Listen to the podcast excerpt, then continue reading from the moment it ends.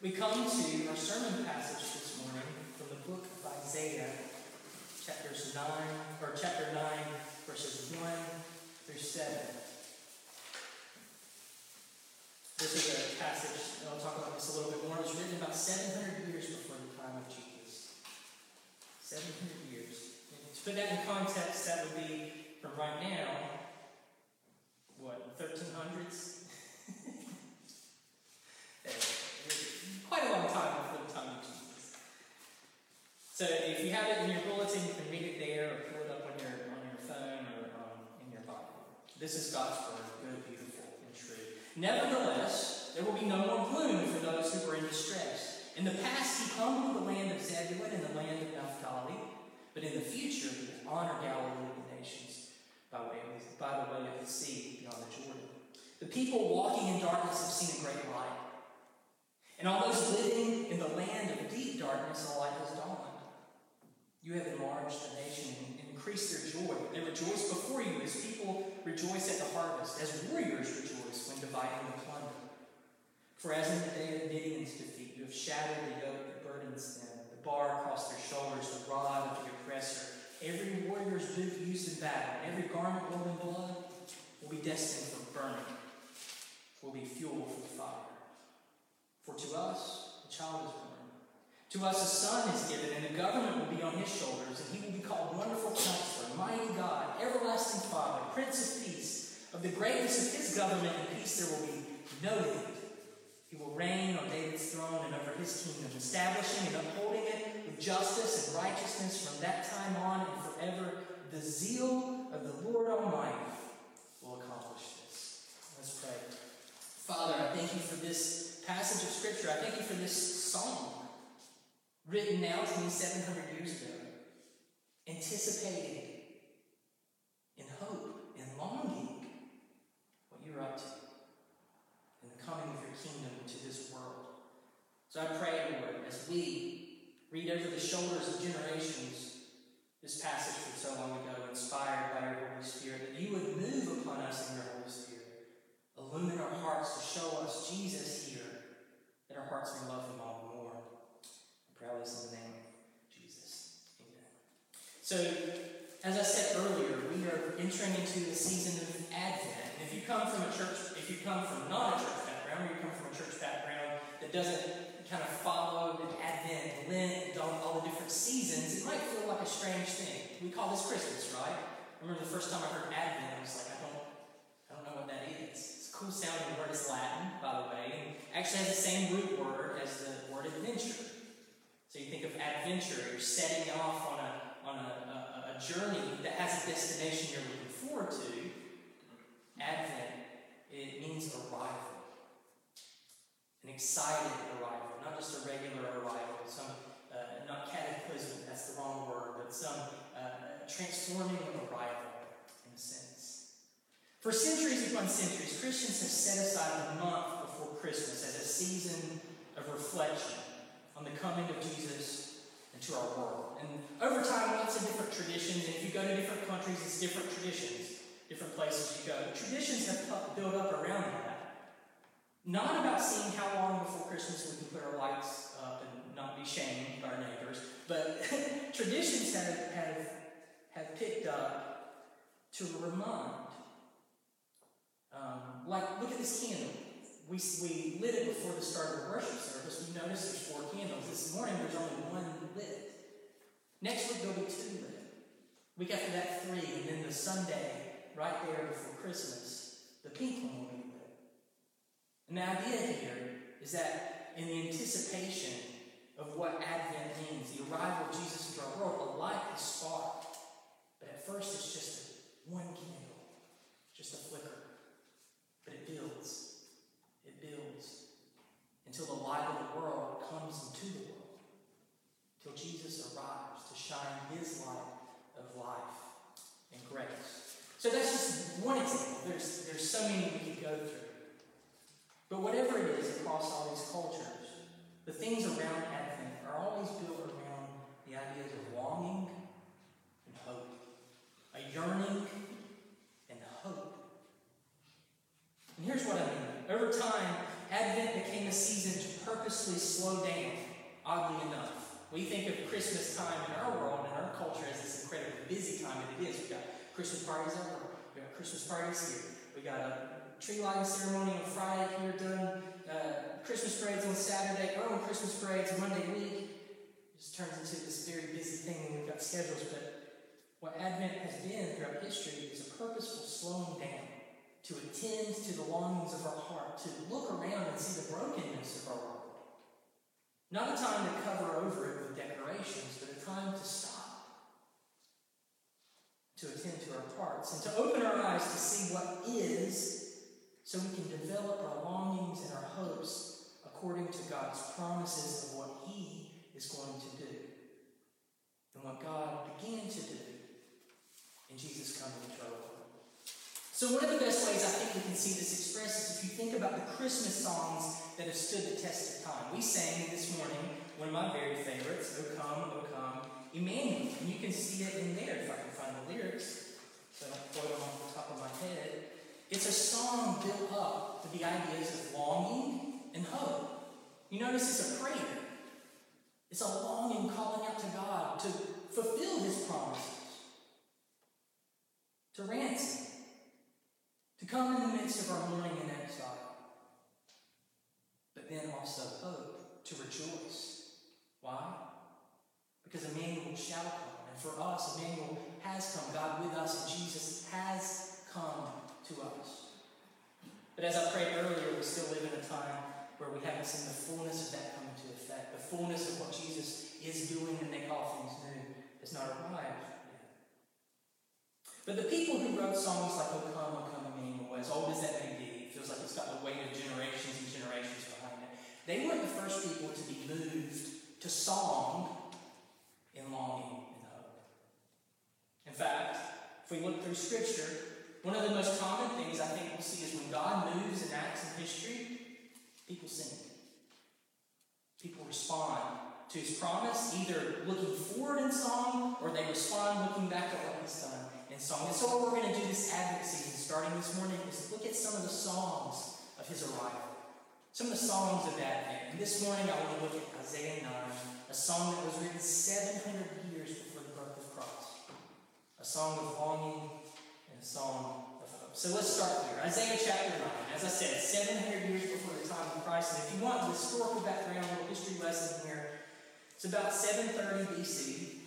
And what's going on in the world that it's written in, Isaiah wrote this, what's going on in the background is the Assyrian army, the Assyrian Empire from the east, has come to they've wreaked havoc on the Near East, where Israel is. They've come in, they flex their muscles, and they're taking control of all these different countries and all these different nations. And it's been chaos. And so far, they've come into Israel and they've actually caused uh, decimation in a couple of regions. You notice at the beginning of this passage, it mentions uh, Zebulun and Naphtali. Those are places that Assyria had already come into, and their, their army had already laid waste. And so that's why Isaiah mentions them. He's not just calling tribe names out of thin air. These are places that had already been invaded and taken over by this strong, impossibly strong Assyrian army and Galilee as well, where Jesus eventually was from. All these were regions in the north of the land of Israel. But, friends, this passage this morning isn't just a uh, window into 2,700 years ago. It's not just a history lesson to us. And that's why this passage doesn't begin with just a recording of what happened. It begins, look at the word, the first word, nevertheless.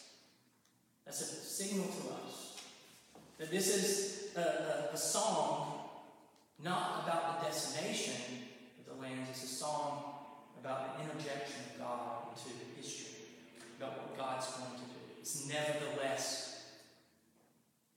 In the face of trouble, Isaiah looks beyond even just a better day that, might be ahead to see the long view of what God is doing. And that brings me to my first point. I've got a handful of points this morning. The first one's this.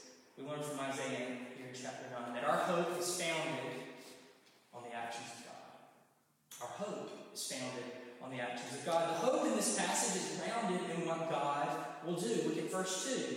What's going to happen? A light will dawn on those in darkness. It doesn't picture people that are stuck in darkness rubbing some sticks together to make their own bonfire and now they can see. The picture is God shines a light on them.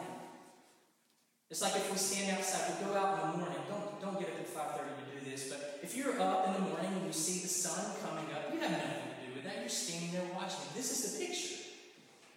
People are stuck in darkness, but a light will dawn. Verse 3, what will happen? God will bring joy to his people. It uses the images of God enlarging the nation, which does, don't think of it here as God as like a cosmic real estate agent who's making the acreage bigger in the nation. That's not the idea. It's the idea of God increasing his kingdom in number. And what does that mean for his people? An increase in joy. Why? Because God's kingdom is a kingdom of joy. It's the place for His joy, which for God is eternal. God needs nothing. God, Father, Son, and Holy Spirit are eternal relationship of love. The kingdom of God is a place where that love that exists between Father, Son, and Spirit becomes ours. Becomes a place where the love that is His, that He delights in, enlarges to include us. His kingdom is a kingdom of joy, a place where his delight is shared. Again, this is God at work. Verse 3 continues. Isaiah paints a picture of God's people delighting in two things. It speaks of harvest. Notice it speaks of harvest. So, nature. They're, they're, they're doing the normal stuff of agriculture. They're harvesting the crops that have been planted and, and, and raised. But it also speaks of them uh, uh getting the spoils of victory. Those are the two images harvest and victory. Harvest is the gaining of good in nature, and that's God making things work the way they're supposed to. Crops aren't supposed to be destroyed by pestilence, they're supposed to yield a harvest. And the picture here is God making things work the way they ought to. And victory, that's the gaining of good through God's purposes being accomplished in history.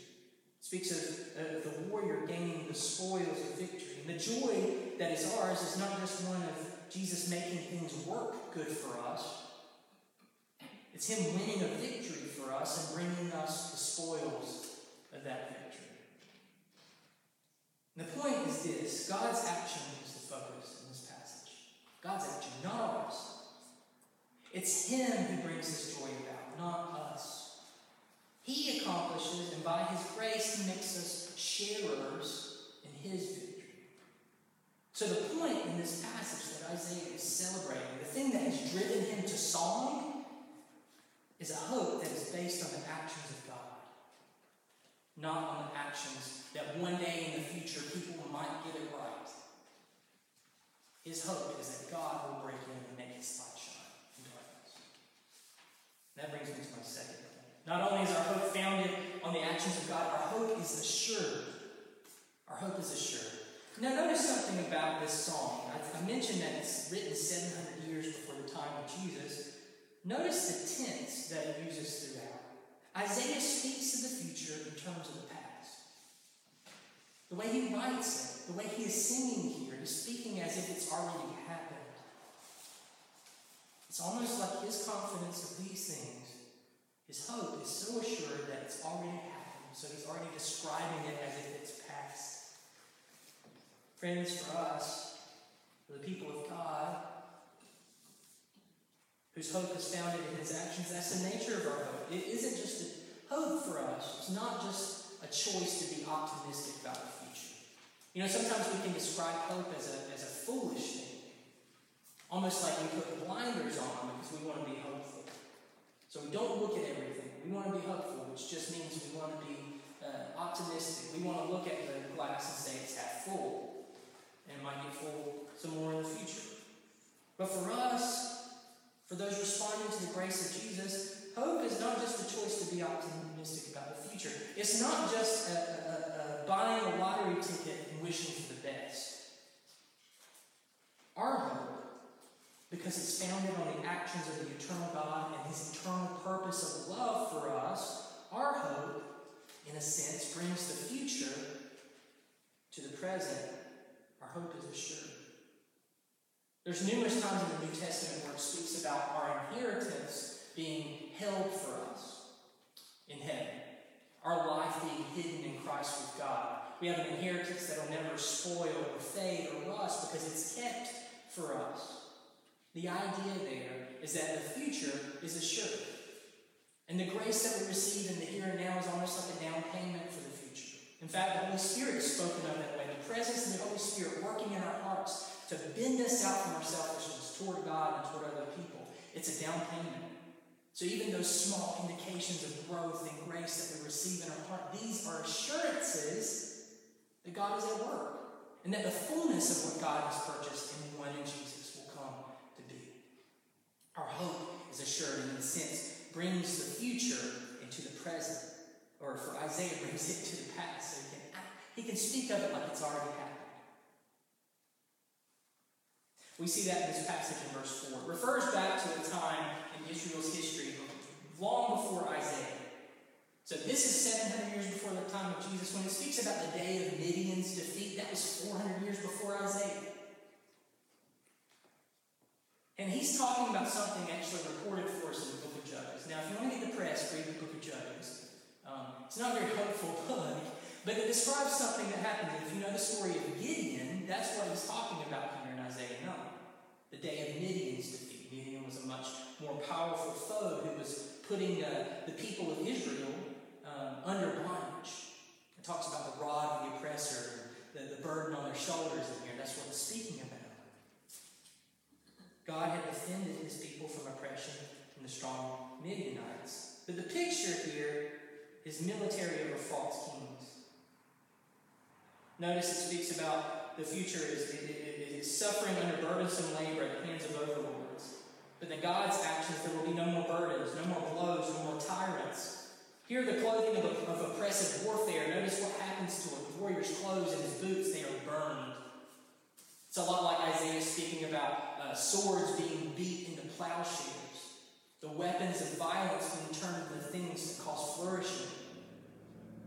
Here, the, the garb of those who come against God's people, those who work in violence in this world, are overcome and transformed.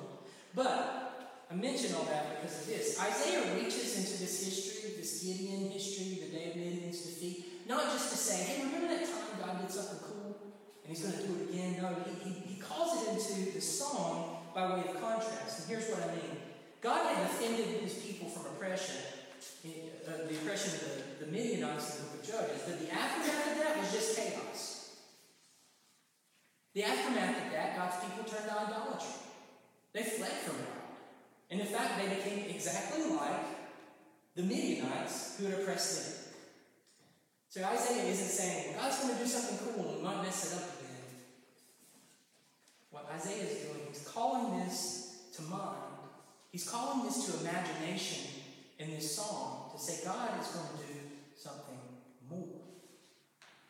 Because what had happened in Judges, what had happened in this victory over the Midianites, is that God had worked, but the response to what God had done didn't match. Didn't match up. God had done something, but the response did not match up. The hope of Isaiah here is not just that God will do what he'd done before. That wouldn't be an assured hope. Remember, the hope is assured. It would just be history repeating itself. But this passage looks forward to a time when the human response to God's actions will match. When the human response to God's actions will match. When the light shines, what happens? The people see. It looks forward to a time when joy is increased and they will rejoice. They will enter a kingdom of peace under a perfect king. And this is how, this is our hope, this is how we can be assured that the human response, as I've said, matches the actions of God. It's because in the womb of the Virgin Mary, Jesus called, or God called forth his Son. And the eternal Son of God became a human being. This is the scandal of the incarnation. This is why Advent is, from the outside, ridiculous. But you know how God assures his purposes for us will be accomplished? He becomes one of us. To ensure that the response to his actions matches. And the beauty is, by faith, we are included in Jesus. We are united to him. And so now, all that he did, all that he accomplished, that response to God and his actions that matched, it becomes ours because we're joined to Jesus. And we don't have to wonder, am I going to flub the response to God's grace to me? Because you are. By yourself, you are. But we're joined with Jesus. So even our flawed responses are cleansed and lifted up. And we don't have to fear that my response hasn't been matching up to God's. Because God knew it would. And in becoming one of us, He joins us to Him so that right response is already taken care of. And now we can operate as children, delighted in children, who don't have to wonder when I bring. Uh, sometimes I think we think of God like uh, we're kids and we're going to draw a picture, and we're going to bring it to Him and put it on the fridge, and He's going to be like, "This is terrible," and rip it up, right? But now, because Jesus, because the bedrock of all of the questions of if God can love us are taken care of. We can draw the most ridiculous pictures. we can bring these flawed pictures and trust that God's not going to look at them and throw them away. He's not going to rip them up and say, This is terrible. He's going to delight in it, He's going to put it on the fridge, so to speak. We don't have to wonder, we don't have to keep working. Our hope is assured because it's founded in the actions of God. And that brings us to back to our passage. Our hope is assured because it isn't a thing, and our hope is not an emotion. Our hope is a person. Our hope is a person. How can Isaiah be sure that the human response to God's actions won't devolve into chaos like it did before? I already mentioned it. Because of the, who the leader of God's people will be the child. Not baby Yoda. The child that is promised here in verse 6. And spoiler alert, it's Jesus. Let's go ahead and get that out. It's Jesus. That's the child. And friends, I, I, I know I'm circling back, but I cannot get over the arrival of Jesus into our world. I just can't. I can't. That, that God would take on In the words of the Gospel of John, that God would become one of us. It's something that has absolutely captured my heart and mind. Because it means this that God has ensured that the human response to his actions will match. That the coming of Jesus and taking on flesh, he becomes Emmanuel, God with us. And as I prayed earlier, never forevermore, never God apart from us. That God has chosen to be God with us. He's chosen that is what He's going to be God with us. By the Holy Spirit God in us. And God, Jesus, uh, in God, called forth the womb of Virgin Mary and new humanity in a sense. One who would respond rightly, one who would not grasp for power, one who would not act in selfishness and sin, one who would not fail. And notice how it's put in this passage. The hope founded not on an emotion. Remember, hope's not an emotion. Hope is not a thing. Hope is a person. Notice how, and not hope Tyndall. Um, but notice how it's put, put in this passage. Verse 6 the government will be upon his shoulders. The point is this the kingdom of God is coming in this child, and his reign over his people will be dependent not on the people in the kingdom, but on the child. And this is a profound security. It is when the government is on this child's shoulders that the people's shoulders will be unburdened in this song. And look at the list of titles given to show the fullness of this, this child's kingship. Notice the nouns and the adjectives, the titles and the descriptors. He's not just a counselor who gives good advice, he's a wonderful counselor. The idea is there's this baffling wisdom, wisdom beyond our understanding. He's called the mighty God, not the impotent God, not the gods of like ancient Greece who stand off on Mount Olympus and can't do anything and are capricious. This is the mighty God who's mighty in power. This is the everlasting Father. Now, this isn't Isaiah getting confused about his Trinitarian relationships and calling Jesus the Son the Father. The idea here is the child becomes the king of God's kingdom. And the idea of a king as the father of a kingdom. It's good news. If you have a perfect and a just king, that becomes a father who can fill the place of imperfect fathers, a Father who supplies, a Father who never lacks, a Father who loves.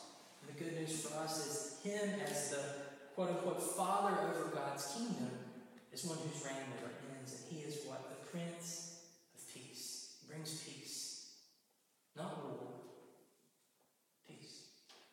In verse 7, of the greatness of his government and of his peace there will be no end. It's not simply a, a temporary apex of glory. It's not like Alexander the Great, who goes and conquers the known world, but he's dead very quickly. And then the, the, the empire he ruled over falls into chaos. It's not this uh, temporary spike in glory of the government, of this kingdom, of this peace that the child brings, there's no. King will reign over God's kingdom forever, and establishing and upholding it with justice and righteousness forever. The psalm points us to this that the greatness of our hope is not just that God will give us good things, it's that God gives us Himself. we get swept up into the eternal love and joy that exists between Father, Son, and Spirit. For us, hope is not a thing. I said hope is not just an optimism. Hope is not a stubborn refusal to give up. Our hope isn't optimism that the world that looks at the world with rose-colored glasses. Our hope is a person, a person who loves us. Optimism can't love us. Things can't love us, but a person who loves us, a person who acts to bring us to himself, a person who desires to dwell with us and us with him, who sets his delight on us and he becomes our delight. Because our hope is not a thing. It's not an emotion, it's not a mindset. When we talk about hope in this Advent season, friends, it's not something that you need to go home and work up within yourself. It's not a virtue that you need to form. It's not something we draw from within ourselves. Our hope is a person. And that means that our hope does not depend on us. Our hope is not an action we take. Our hope is entirely wrapped up in the determination of God to bring his purposes about. Which brings me back to the very beginning of what I talked about. Advent is a season of longing and a season of hope. Because our hope is assured, because our hope is founded on the actions of God, and because our hope is a person, we don't have to close our eyes to the world around us. Um, we are still in the middle of a pandemic, and uh, there's a new variant, and it's terrifying to even think about it try to not read uh, uh, too much about it because it can go spinning. But we don't have to pretend like that's not there um, in this season. We don't have to pretend like we don't hurt or grieve the loss of people that we love. When there's empty chairs at the table at Thanksgiving or Christmas. Our hope isn't optimism. Our hope is not an emotion that we work up within ourselves. And so if we feel depressed, we don't have to say, well, I'm lacking here. You know, don't say depression is great. It's not. Anxiety is not great. Those things. But hope is not a mindset. It's not something that, for Christian hope, it is founded on God. And we have hope because He holds us, not because we hold on to Him strongly.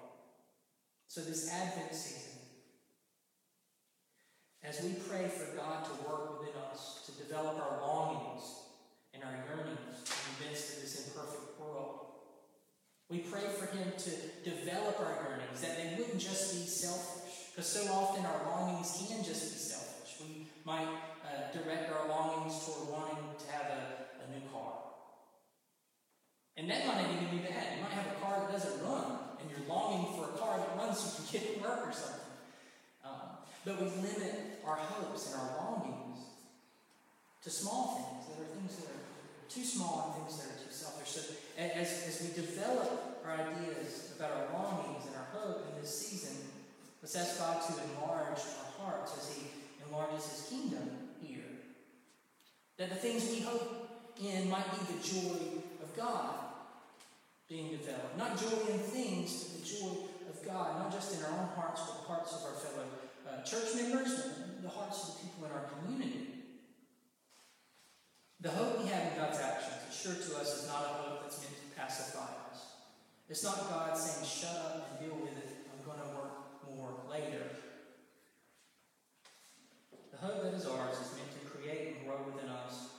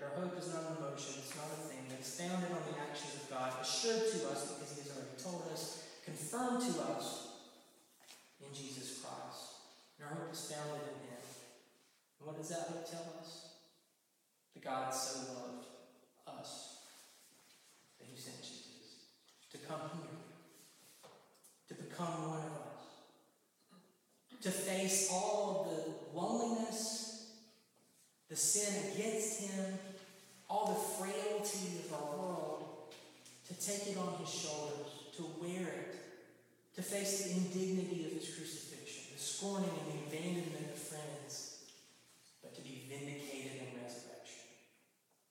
And in Jesus, a new creation brought to life that is ours and be joined to Him. That's our hope. That's the bedrock of what we cling to. Or, better yet, that's the bedrock of what clings to us. Let's pray.